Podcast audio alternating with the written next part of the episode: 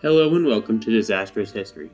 My name is Anthony, and I am the host of this wonderful mess of a show that will attempt to chronicle some of the biggest and most interesting disasters, messes, and all around screw ups that have happened throughout the centuries.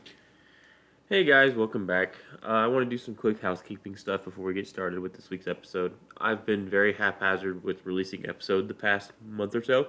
Uh, work has been insanely busy for me, and I haven't had the brain capacity or time to devote to research as much as I normally would like to. I think starting out with releasing episodes every week was a bit ambitious on my part, and I haven't really been able to give every episode the attention I would like and be able to add more content for each episode to Twitter and Instagram. So I'm probably going to be going forward in the future every two weeks until my life gets a little bit more under control. My semester ends this week, so, or not this week, next week. So I should be more able to do research and whatnot. Um, but other than that, yeah, it's going to be every two weeks. Um, and I'm hoping to have super good content for you guys regularly. But that's besides the point. Let's get into this week's episode. We are back onto our tornado season after a couple week break. We've had fires twice now and a blackout, and so now we're going to go back to tornadoes. Uh, this week, we're not going to talk about just one tornado or an outbreak of tornadoes we're going to talk about a super outbreak of tornadoes. Now I know what you're thinking. What's the difference between a regular outbreak and a super outbreak? Basically, it's the number of tornadoes that occurs. A tornado outbreak is generally anywhere from 6 to 10 tornadoes. A super outbreak is, well, a lot more than that. The super outbreak we're going to talk about this week was a whopping 360 tornadoes in total. No, that's not a joke. It is actually 360 tornadoes. It's not like a tornado goes around 360 degrees. I'm not that funny. It was 359 tornadoes in the United States, one in Canada, all from the same system. Now, before we get into the details of this disaster, I wanted to do another quick crash course on what a tornado is and how they form. I did this on the first tornado episode, but I figure it's been two months since that episode released, so I'll just go over it again for the new listeners or anyone who just wants a refresher or forgot.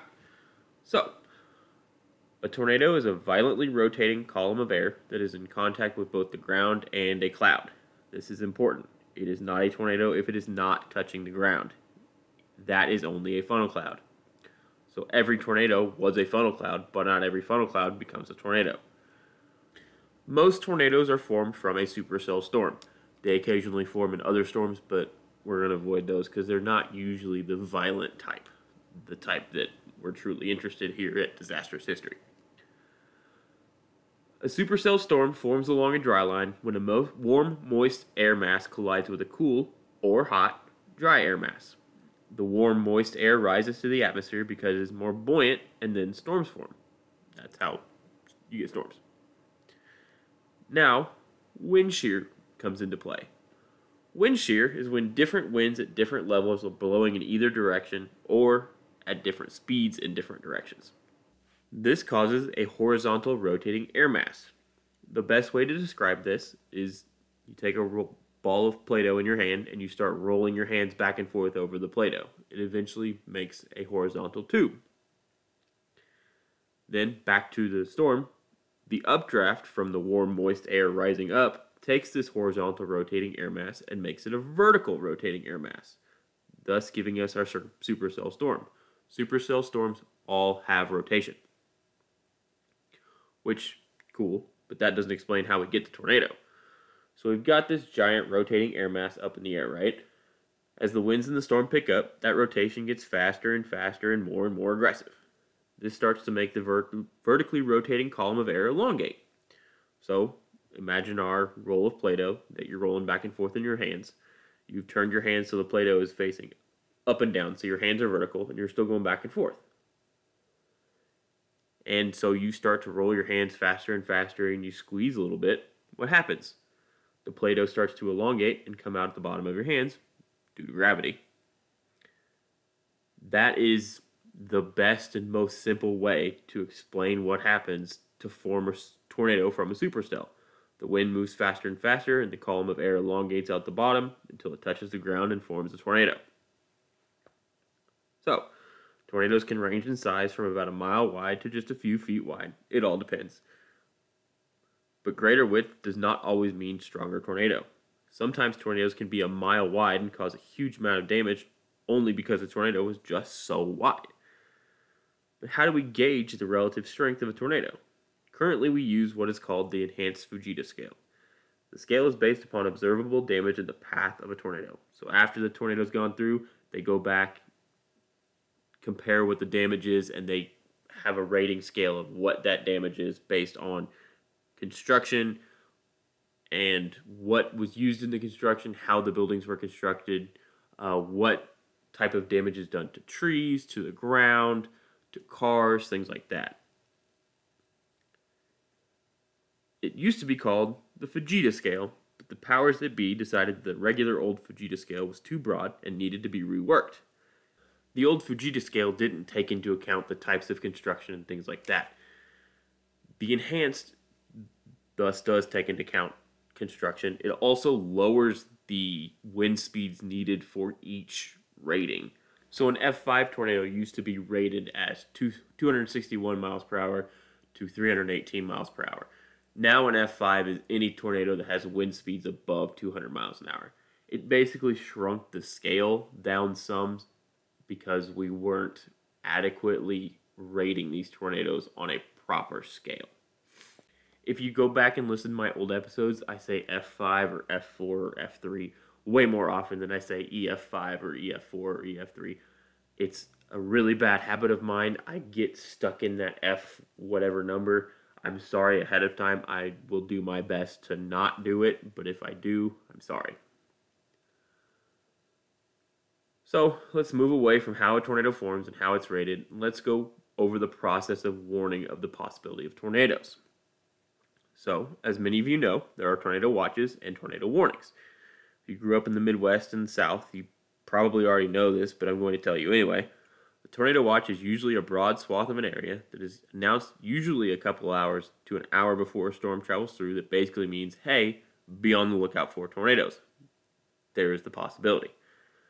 The best way to describe a tornado watch is like having eggs, milk, sugar, salt, spoon, icing, etc you have all the ingredients for a cupcake, but there isn't a cupcake yet. If you're in a tornado watch, you need to know where shelter is wherever you are. And then the next step up from a watch is a warning. A tornado warning means that a tornado or funnel cloud has either been spotted or radar rotation is showing one is imminent. So basically, there is a cupcake and I am throwing it at your head. If you are in, in, in the area of a tornado warning, you need to take cover immediately. Contrary to popular belief, a tornado warning does not mean grab a six pack of beer and a lawn chair and park it in the front yard and watch. That is as much to me as it is to you guys. I am very guilty of that.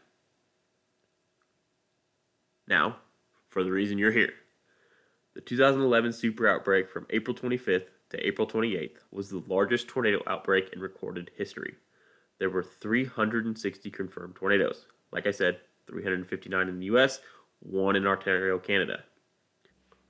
The tornadoes hit 21 different states, with at least 10 tornadoes touching down in Alabama, Arkansas, Georgia, Kentucky, Louisiana, Maryland, Mississippi, North Carolina, Tennessee, Texas, and Virginia, plus the one in Ontario. If you're familiar with U.S. geography, you'll note that these are all southern states. Basically, all southern states which would seem unusual if you're familiar with tornado formation in the US. There's specifically a place called Tornado Alley in the US, and the main portion of that Tornado Alley only includes Texas from the list above. But only because Texas is so big that it really should be multiple states. But that's besides the point. This super outbreak happened outside of where conventional thinking says it should have. But why? Well, it turns out there's a second tornado alley in the U.S. It stretches from eastern Texas, across Louisiana, and all the way over to South Carolina. It mainly centers directly over Mississippi, Alabama, and parts of Georgia. This alley has a name, but I think it's a dumb name, so I'm going to call it Waffle House Alley, and you can't stop me. For those not familiar with the United States, there is a restaurant called the Waffle House that is in primarily southern states throughout the United States, and they are open no matter what. Hurricanes, tornadoes, fires. Waffle House is always open. In fact, there is a thing in disaster research called the Waffle House Index. There are three levels to the Waffle House Index there's green, red, and yellow. Green means Waffle House is fully open, has a full menu, they're fully serving no matter what. Yellow means they have a limited menu, which usually means they either don't have power or something like that. Red means Waffle House is closed. If Waffle House is closed, you need to turn around and go very far away from wherever you are because that means that things are very, very, very, very, very bad. Anyway, moving back to Waffle House Alley. There are several differences between the two alleys. First, Tornado Alley in the Midwest tends to have their tornadoes in the afternoon and early evening.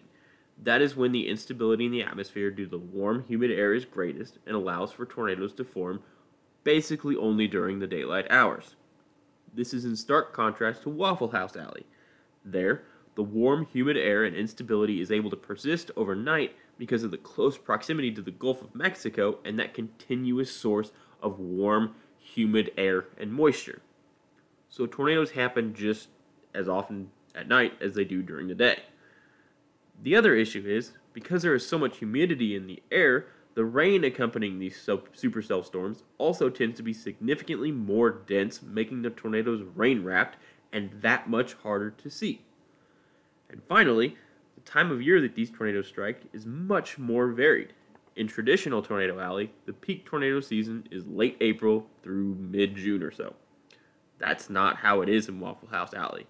The peak tends to be from February to April, but intense tornadoes can hit that area at pretty much any time. If you combine all these factors together, that is, tornadoes that hit in the middle of the night, tornadoes that are rain wrapped, and tornadoes that can hit when you least expect it, you end up with a deadly combination because no one can see it, because it's dark, it's rain wrapped, and they were not expecting it. But that's not all. There are human factors that make Waffle House Alley much more deadly than Tornado Alley tends to be. Tornado Alley is relatively sparsely populated. If you travel through Nebraska, you can pretty much break the state down into Omaha and not Omaha. Oklahoma is basically Oklahoma City and absolutely nothing else. People are few and far between in the vast majority of the Tornado Alley states. The population density in Oklahoma is 54.7 people per square mile.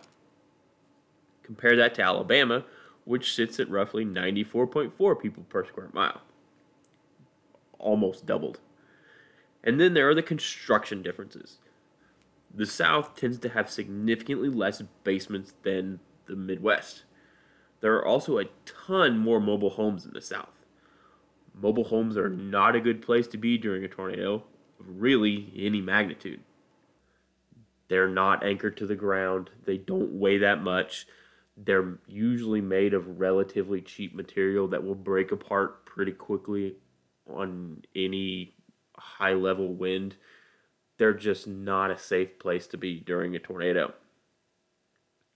So, if you combine all the factors from the increased humidity to the fact there are more people to the lower amount of basements to the higher amount of mobile homes, tornadoes in Waffle House Alley tend to be extremely deadly. So let's get into the actual disaster. On the morning of Monday, April 25th, the Storm Prediction Center in Norman, Oklahoma, issued a wide ranging severe le- weather outlook for the day.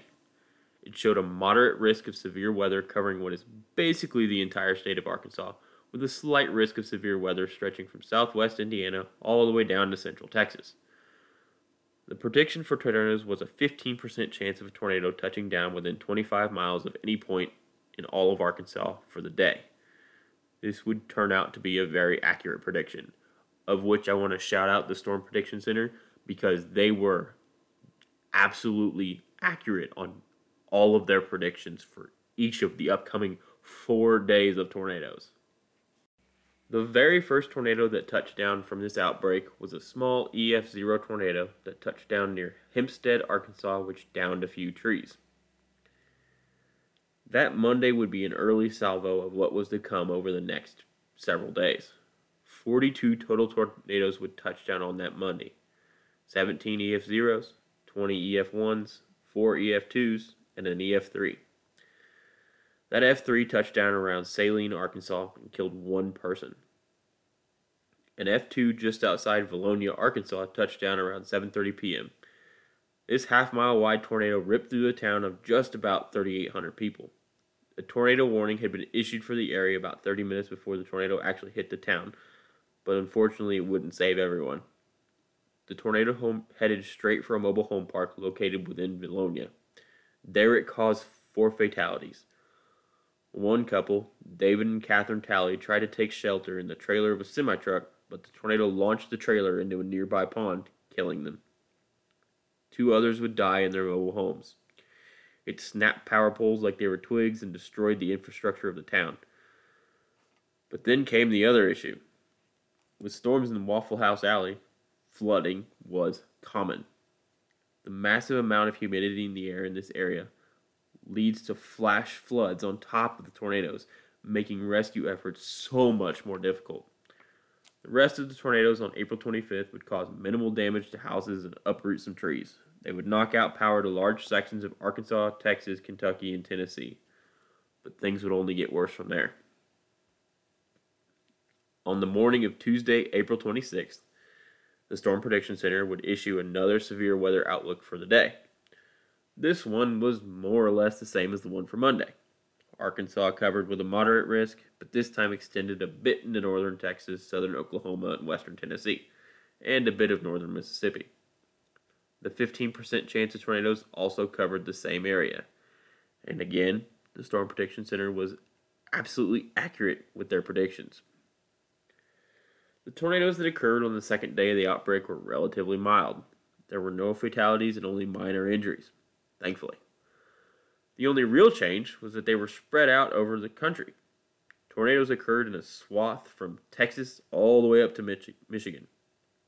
55 total tornadoes occurred with 31 F zeros, 19 EF1s, 4 EF2s, and 1 EF3. That one EF3 hit the Campbell Army Airfield at Fort Campbell in Kentucky and caused about a million dollars in damage. That was the most significant tornado of the day. That brings us to April 27th, 2011. This was the day that really made the outbreak what it would become known for. On the morning of April 27th, the Storm Prediction Center released their daily outlook. It was, well, not a good outlook. There was a high risk for severe weather covering all of northern Alabama and northeast Mississippi with a moderate chance of severe weather covering a huge chunk of Alabama, Georgia, Mississippi, essentially all of Tennessee, Kentucky, North Carolina, and Virginia. Now, I have lived in the Midwest my entire life. I have never been under a high risk for severe weather that I can remember. I've been under moderate several times, but I can probably count on my hands how many times I've actually seen a high risk for severe weather. And I tend to pay attention to weather forecasts. That's that's a bad day. The tornado outlook though was probably worse.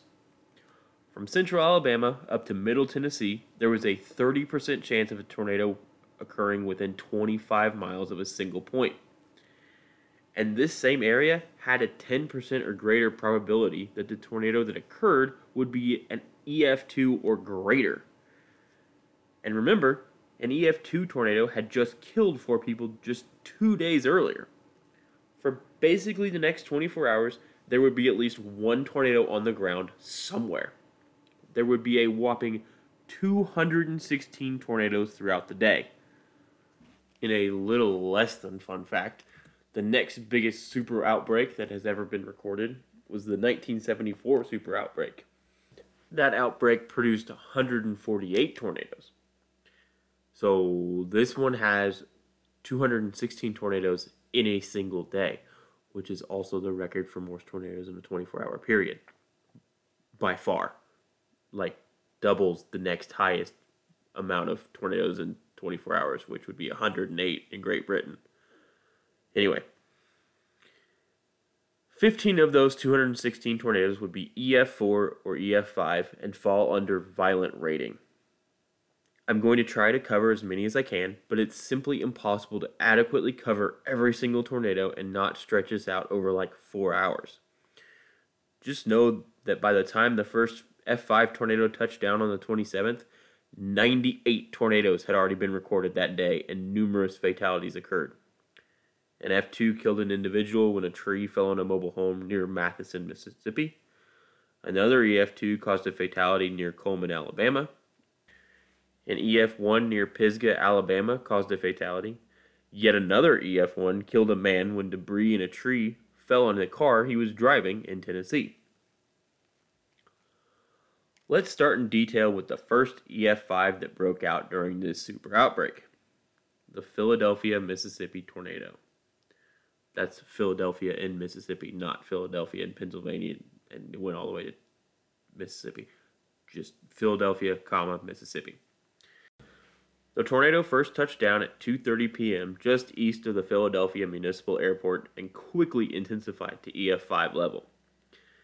As it traveled through fields and past houses, the tornado ripped dirt out of the ground up to two feet down. I've seen a lot of storm and wind damage in my life. I've seen entire houses burned to nothing. I've seen bits of houses being blown apart in explosions that put the pieces three blocks away. But I have never, ever seen anything like dirt being ripped out of the ground down two feet just from wind that is the amount of power and destructive force that would require is indescribable. It ripped clumps of grass out of the ground with the roots still attached and tossed them. Trees were literally ripped out of the ground and had every single leaf and every single bit of bark ripped off before being thrown 60 feet through the air. This tornado continued to travel in a northeastern direction and briefly weakened to only EF4 level before re-strengthening to EF5 because we can't have nice things on April 27, 2011. From there, it would continue to rip dirt out of the ground and literally yanked pavement out of the ground and tossed it. So not only is it ripping up grass that has roots, it's taking pavement, ripping that pavement out of the ground and just tossing it to the side like it's nobody's business. Once it continued traveling into nearby Kemper County, the tornado picked up a double wide mobile home and launched it 900 feet into a tree line. To give you an idea of what that would take, a double wide mobile home can vary in size, but the smallest is usually around 1,000 square feet. A mobile home usually weighs about 50 pounds per square foot. That means this mobile home probably weighed in the neighborhood of around 50,000 pounds. The National Weather Service made special note in their report that there were no marks on the ground between where the trailer was strapped down and where it landed. That means it was carried in the air, all 50,000 pounds of it, the entire 900 feet. It did not roll, it did not bounce. It flew through the air. Unfortunately, all three individuals in the home died with the impact. It obliterated the trailer and scattered debris even further along the tree line. This tornado would be on the ground for about 30 minutes and travel a full 29 miles. It injured eight people in addition to the three fatalities. And we've only made it to 3 p.m. Well, sort of made it to 3 p.m because right around the same time that first EF5 touchdown, an EF4 touchdown on the north side of Lewis Smith Lake in Alabama headed right for downtown Cullman, Alabama. This massively violent tornado traveled right through the heart of Cullman. It was literally tracked live by a local ABC tower camera as it absolutely devastated the town of Cullman. literally you could see it on camera traveling through the middle of town, ripping buildings apart. You see buildings in front of it, and then when the tornado passes by, you see nothing after it. It tore brick buildings apart like they were straw. It continued a northeast track and traveled just north of Arab, Alabama, near Ruth, Alabama. There, it dragged a home about 450 feet before shattering it into pieces. Luckily, there was a tornado warning released before this tornado touched down, and therefore people in the area were able to take shelter.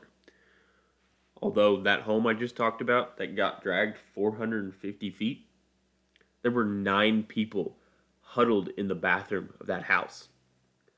The Hallmark family had shoved everyone they could, all nine of them, into that bathroom.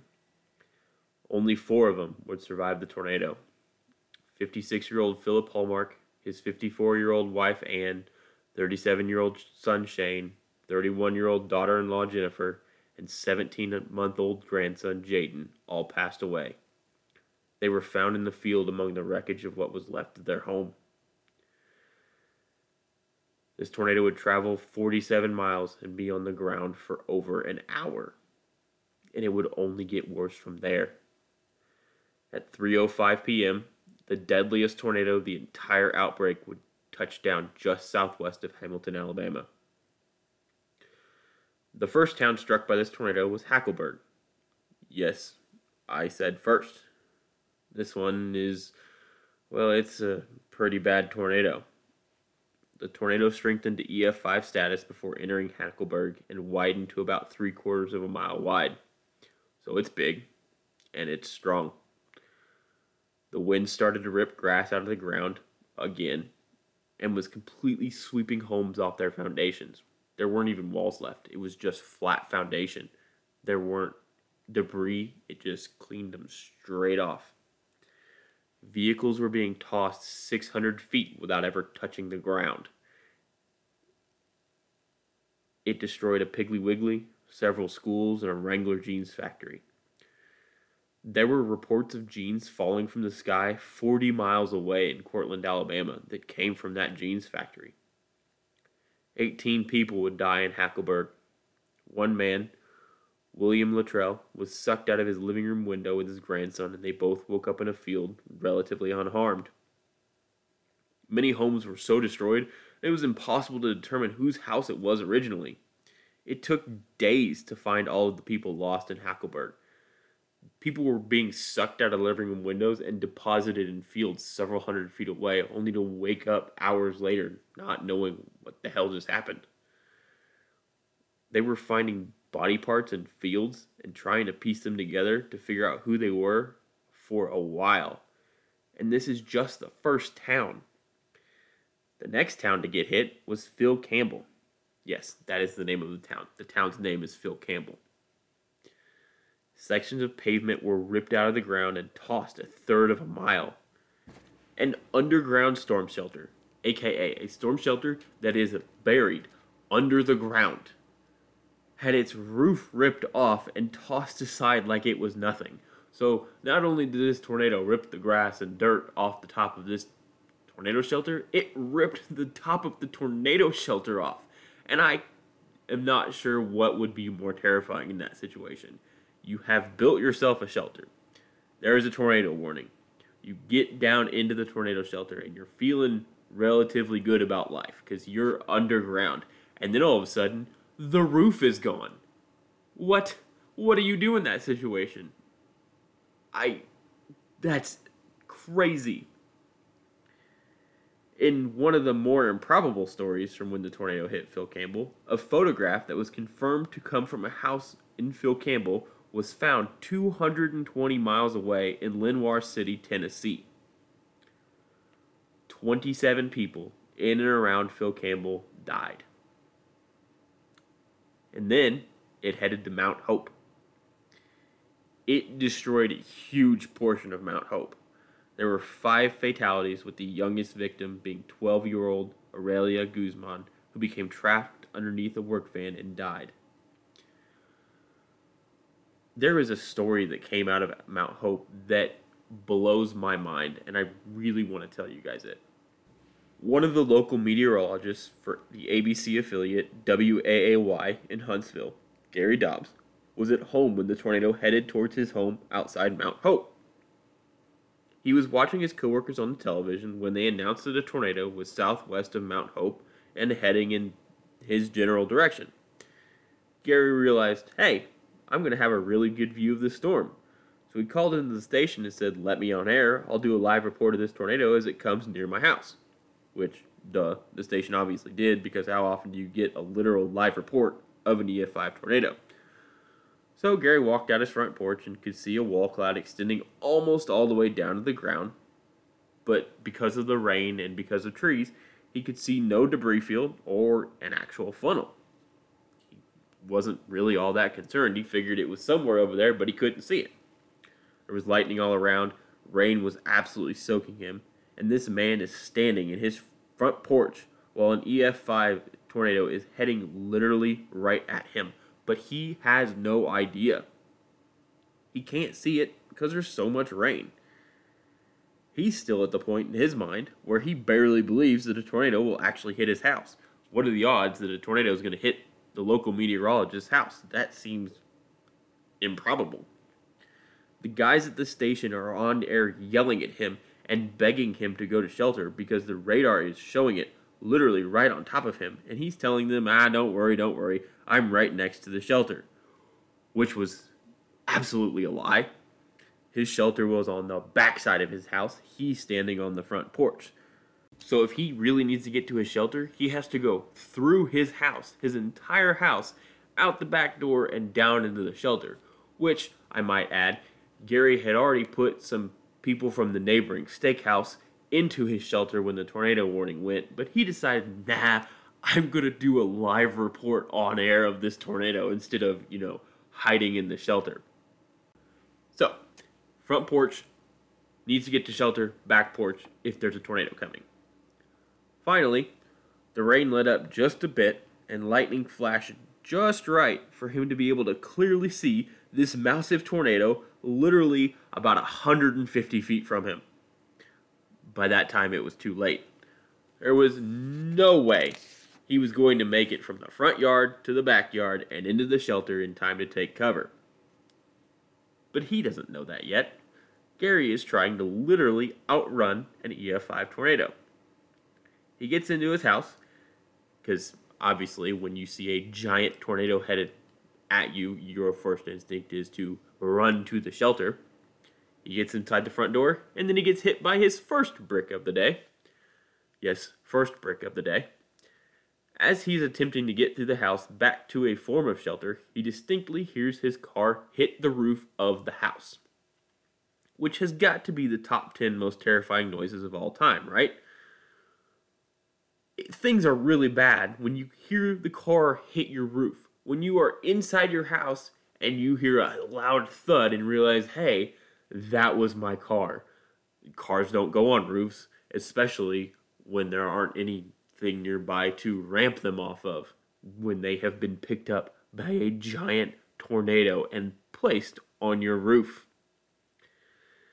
So he continues to run through the house because he somehow has managed not to get sucked up by this giant tornado coming at him yet and he happens to glance behind him and sees the walls literally exploding as this tornado moves closer and closer to his house. So he makes it to his bedroom. And that's when he finally realizes that, hell, I waited too long. I'm never going to make it to the shelter. We know, Gary. So he had a choice to make. Is he going to hide in the bathtub? Or is he going to hide in his closet? Gary chose the closet, which was a good choice since the bathtub was found about a mile away from his house later. Gary managed to get in the closet, get the door closed, and he was in there for, well, not that long before he was sucked out and tossed in the backyard. And then he got hit by some bricks. And then he got hit by some more bricks. And then he got hit by his washing machine. And I know what you're thinking. How kind of the tornado to make sure he got a wash. But the tornado wasn't done being kind because then it hit him with the dryer. It wanted to make sure his dry- clothes were nice and dry. And then he got hit by some more bricks. Eventually, Gary would crawl out from under the pile of debris with bruised ribs, a gash on his arm, and an absolutely bewildering story to tell. And while I was doing the research for this, the article I was reading that Gary told the story was he wanted to let everyone know that it hurts a lot more to get hit by the washing machine than it does the dryer. And having moved many times in my life, I can absolutely test for this because washers weigh a buttload more than dryers do. So if I have to choose being hit by a washer, being hit by a dryer, flying through the air, being thrown at me by a tornado that has at least 200 miles an hour miles per hour wind, I'm going to pick the dryer. Although I don't really want to be near an EF5 tornado at all. So that's that. When the tornado finally dissipated at 5:40 p.m., that EF5 traveled 132 miles in total all the way into Tennessee and was on the ground for two and a half hours. 72 fatalities occurred in the path of this tornado, which made it the most deadly tornado since a 1955 tornado in Udall, Kansas. Unfortunately, this record would barely last a month before an EF5 tornado in Missouri essentially wiped the town of Joplin off the map. This tornado caused $1.3 billion in damage we're going to have to go back in time here a little bit because during that last tornado, yet another EF5 touchdown. Like I said, there were always a tornado on the ground for some portion of this entire day, and a lot of them were very, very, very bad. This EF5 touched down at 3:47 p.m., just a few miles southwest of Smithville, Mississippi. The tornado quickly strengthened to EF5 status before absolutely annihilating Smithville.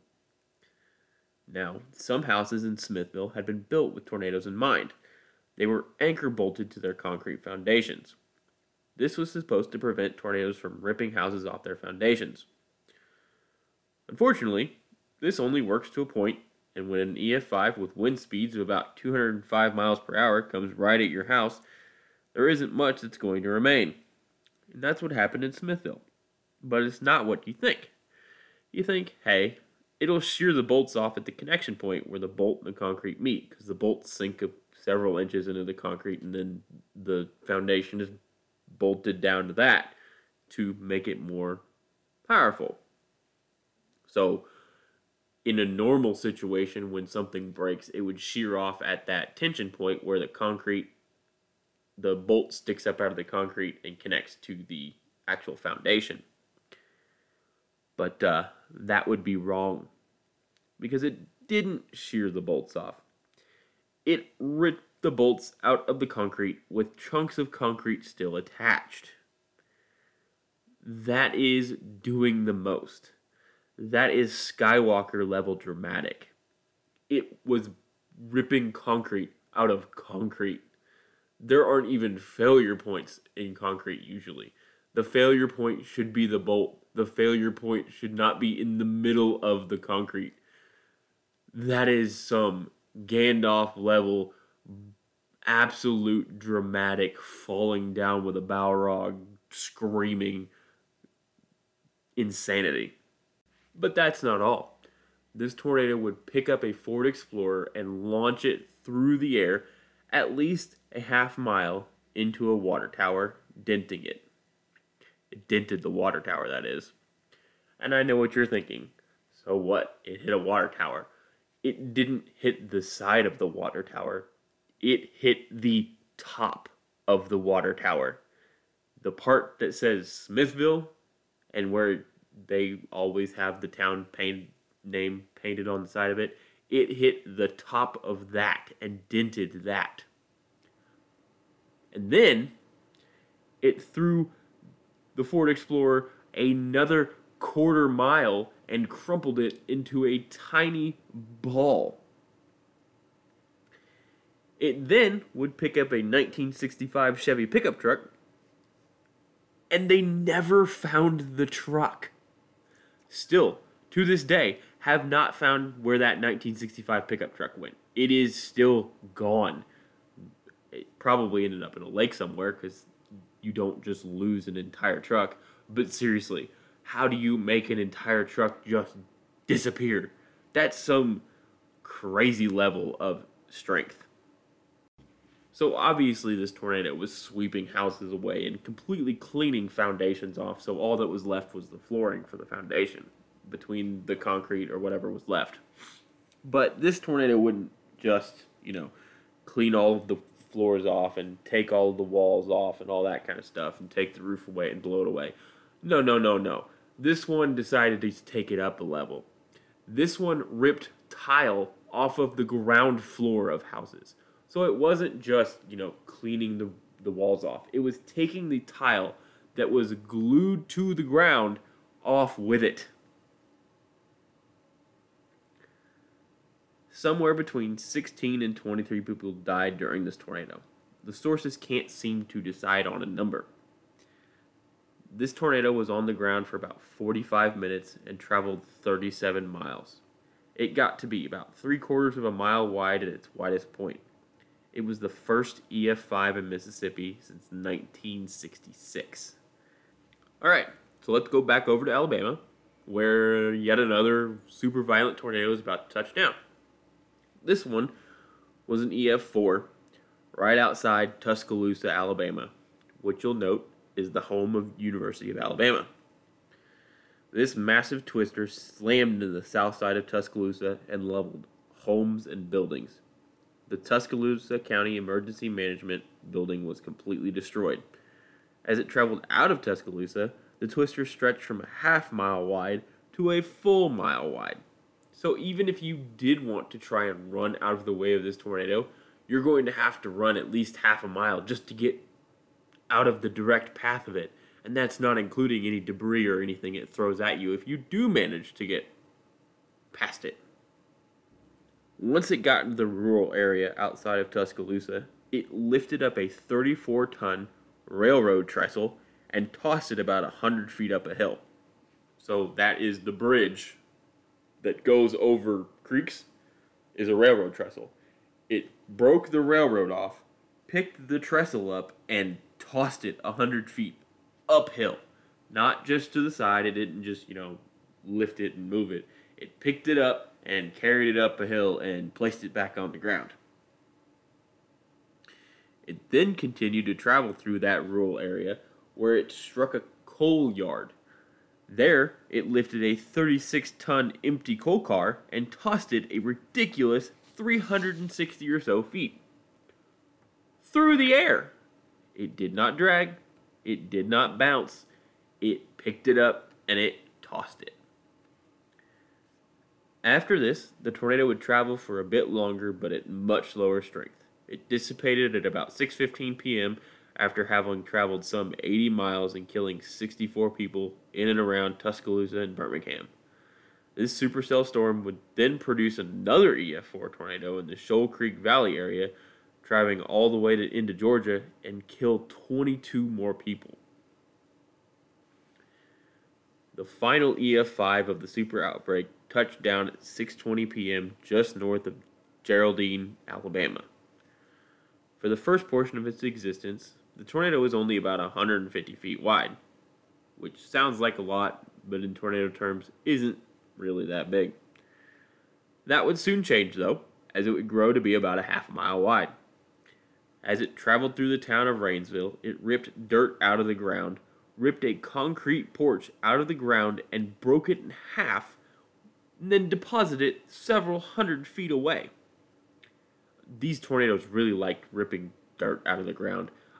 It's like there's ground scouring where it's kind of the ground's kind of scoured, it's picked up, but two feet down is insane.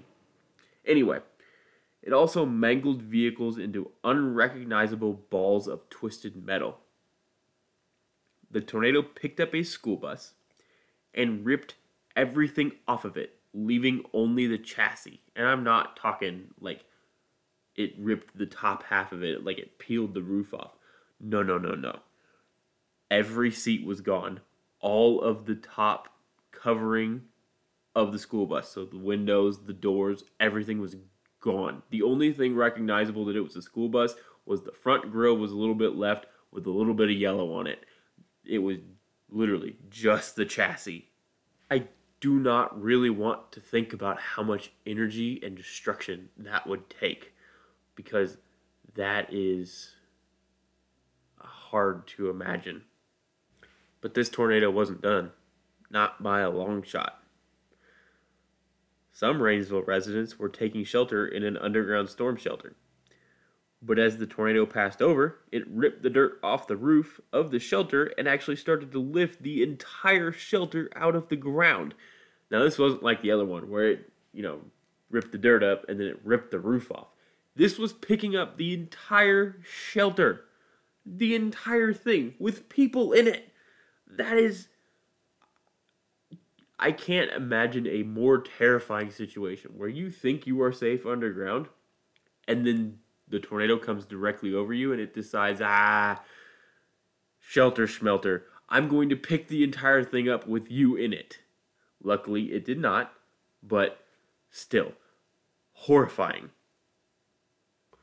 One Rainsville resident, Sonia Mann, hid in her bathroom with seven un- other people, including her son and seven month old granddaughter. Sonia had opened her home to some teenagers driving by to give them some shelter from the coming twister. They all huddled in the bathroom closet, hoping to survive.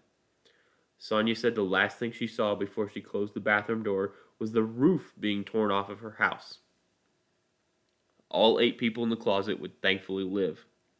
This tornado would end up traveling all the way into Georgia before dissipating around 6:55 p.m. The twister traveled about 36 miles and killed 25 people. The storm produced this EF5 would go on to produce an EF4 in Georgia. About 20 minutes later, that would kill another 20 people throughout Georgia and Tennessee. Tornadoes would continue to touch down throughout Alabama, Georgia, and Tennessee throughout the night into the morning of April 28th. There would be 47 more tornadoes on April 28th, with an EF3 causing three deaths in Virginia. 324 people lost their lives during this tragedy. Untold numbers were injured. The total distance that all the tornadoes that touched down during this outbreak traveled was approximately 3,200 miles. So if you lined up all of those tornadoes tracks end to end, it would basically go from Portland, Maine to San Francisco, California. The search and rescue that had to be undertaken to respond to these tornadoes is really hard to adequately describe. Many towns had hundreds of houses that needed to be searched. Cars with potential victims were crushed into balls or wrapped around trees or launched into homes or in lakes, upside down, everywhere. Whole houses were completely swept away. You really didn't know where anyone could be located. I mean, how many stories do we have of people being sucked out of their houses and being found in fields nearby? You didn't know where anyone could be. There could be someone in the house that you're searching. There could not. They could be unconscious. They could be trapped under the debris. You don't know. And not only do you not know, you don't really have a way to get everywhere. Power's down. There's power lines across everywhere. There are trees laying everywhere. Roads are blocked. Roads are flooded trying to do search and rescue in this situation is an absolute nightmare. And at the point when they're trying to do search and rescue, there are still tornadoes touching down all around them. There are numerous stories of people going to do search and rescue in houses and then having to back out because there's another tornado coming at them. It was an impossible situation for first responders. They didn't have access to communication tools. Cell phones were down, power was down. It's just crazy. Luckily, and unluckily, these storms pretty much happened during the day. So people were awake, so they knew they were coming, but they were also at work or sometimes at school. So if you came up on a house, you didn't know if the people in that house were going to be in there or if they were at work, or if you went to search a workplace, you didn't know if anybody was going to be there because maybe they let them out early because they knew the storms were coming.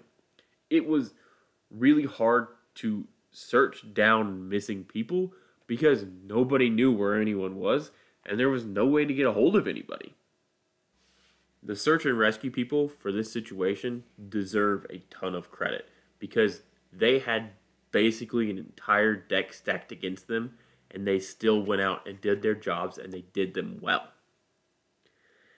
And I want to shout out another people who are often ignored or outright ridiculed that would be some of the biggest heroes of the entire four day ordeal. Local meteorologists. Many were pulling all day shifts on TV all day long with no rest to make sure warnings went out when they needed to. Some meteorologists were reporting on where tornadoes were while their homes were being threatened by tornadoes or not knowing if their homes were still standing. We had one meteorologist literally giving a live report as a tornado was headed right at him. Some weather stations were still reporting on where tornadoes were and releasing warnings while they were taking shelter in their buildings because there were tornadoes headed at them. They spent all day looking at numbers, looking at data, and trying to really relay that information to the public. And they did a marvelous job of it. The average warning time for each tornado in this outbreak, all 360 of them, was 21 minutes. That is plenty of time to be able to get to shelter in a place that you can maybe ride out this tornado. Had it not been for meteorologists and the Storm Prediction Center in Norman, Oklahoma, there would have been a lot more deaths. Now, I know there were a lot of deaths in this tornado, but it was inevitable with the strength of these some of these tornadoes. These meteorologists put it all on the line and they absolutely 100% saved lives over these 4 days without a doubt. It is unlikely, not impossible, unlikely we will ever see a combination of meteorological ingredients to produce the outbreak we saw in 2011 for at least a while.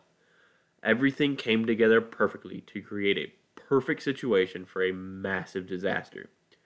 The combination of high wind shear, a low pressure system sitting over Kentucky, the daytime temperatures reaching 80 degrees, and the dew point between 66 and 72 degrees led to crazy atmospheric instability and CAPE values of 2,500 to 3,000. If you recall, a dew point between 66 and 72 degrees is like swimming through the air, and CAPE values of 2,500 to 3,000 tend to mean you're about to have a bad day storm-wise. There's also a parameter called STP that meteorologists tend to use. It's used to gauge how likely a tornado is. It stands for Significant Tornado Parameter.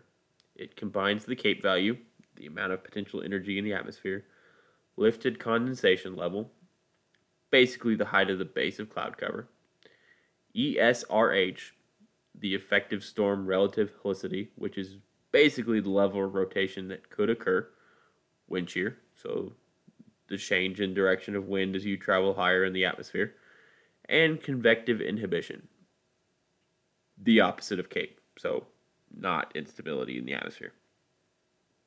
These are all mathed together in a relatively complicated equation and it spits out a number. If it spits out anything near 1, it is likely that there will be a significant tornado or two. Not 100% certain, but likely. The numbers the formula spit out on April 27th for most of northern Mississippi and Alabama were between 10 and 12. I'm not qualified to give an explanation for exactly what that means scientifically, but I think an adequate explanation is that means you're about to have a day similar to that cow and twister that gets tossed back and forth between tornadoes. So, to sum up this week's episode, the 2011 super outbreak was unprecedented and may never be topped in scale, intensity, or destruction. Hopefully.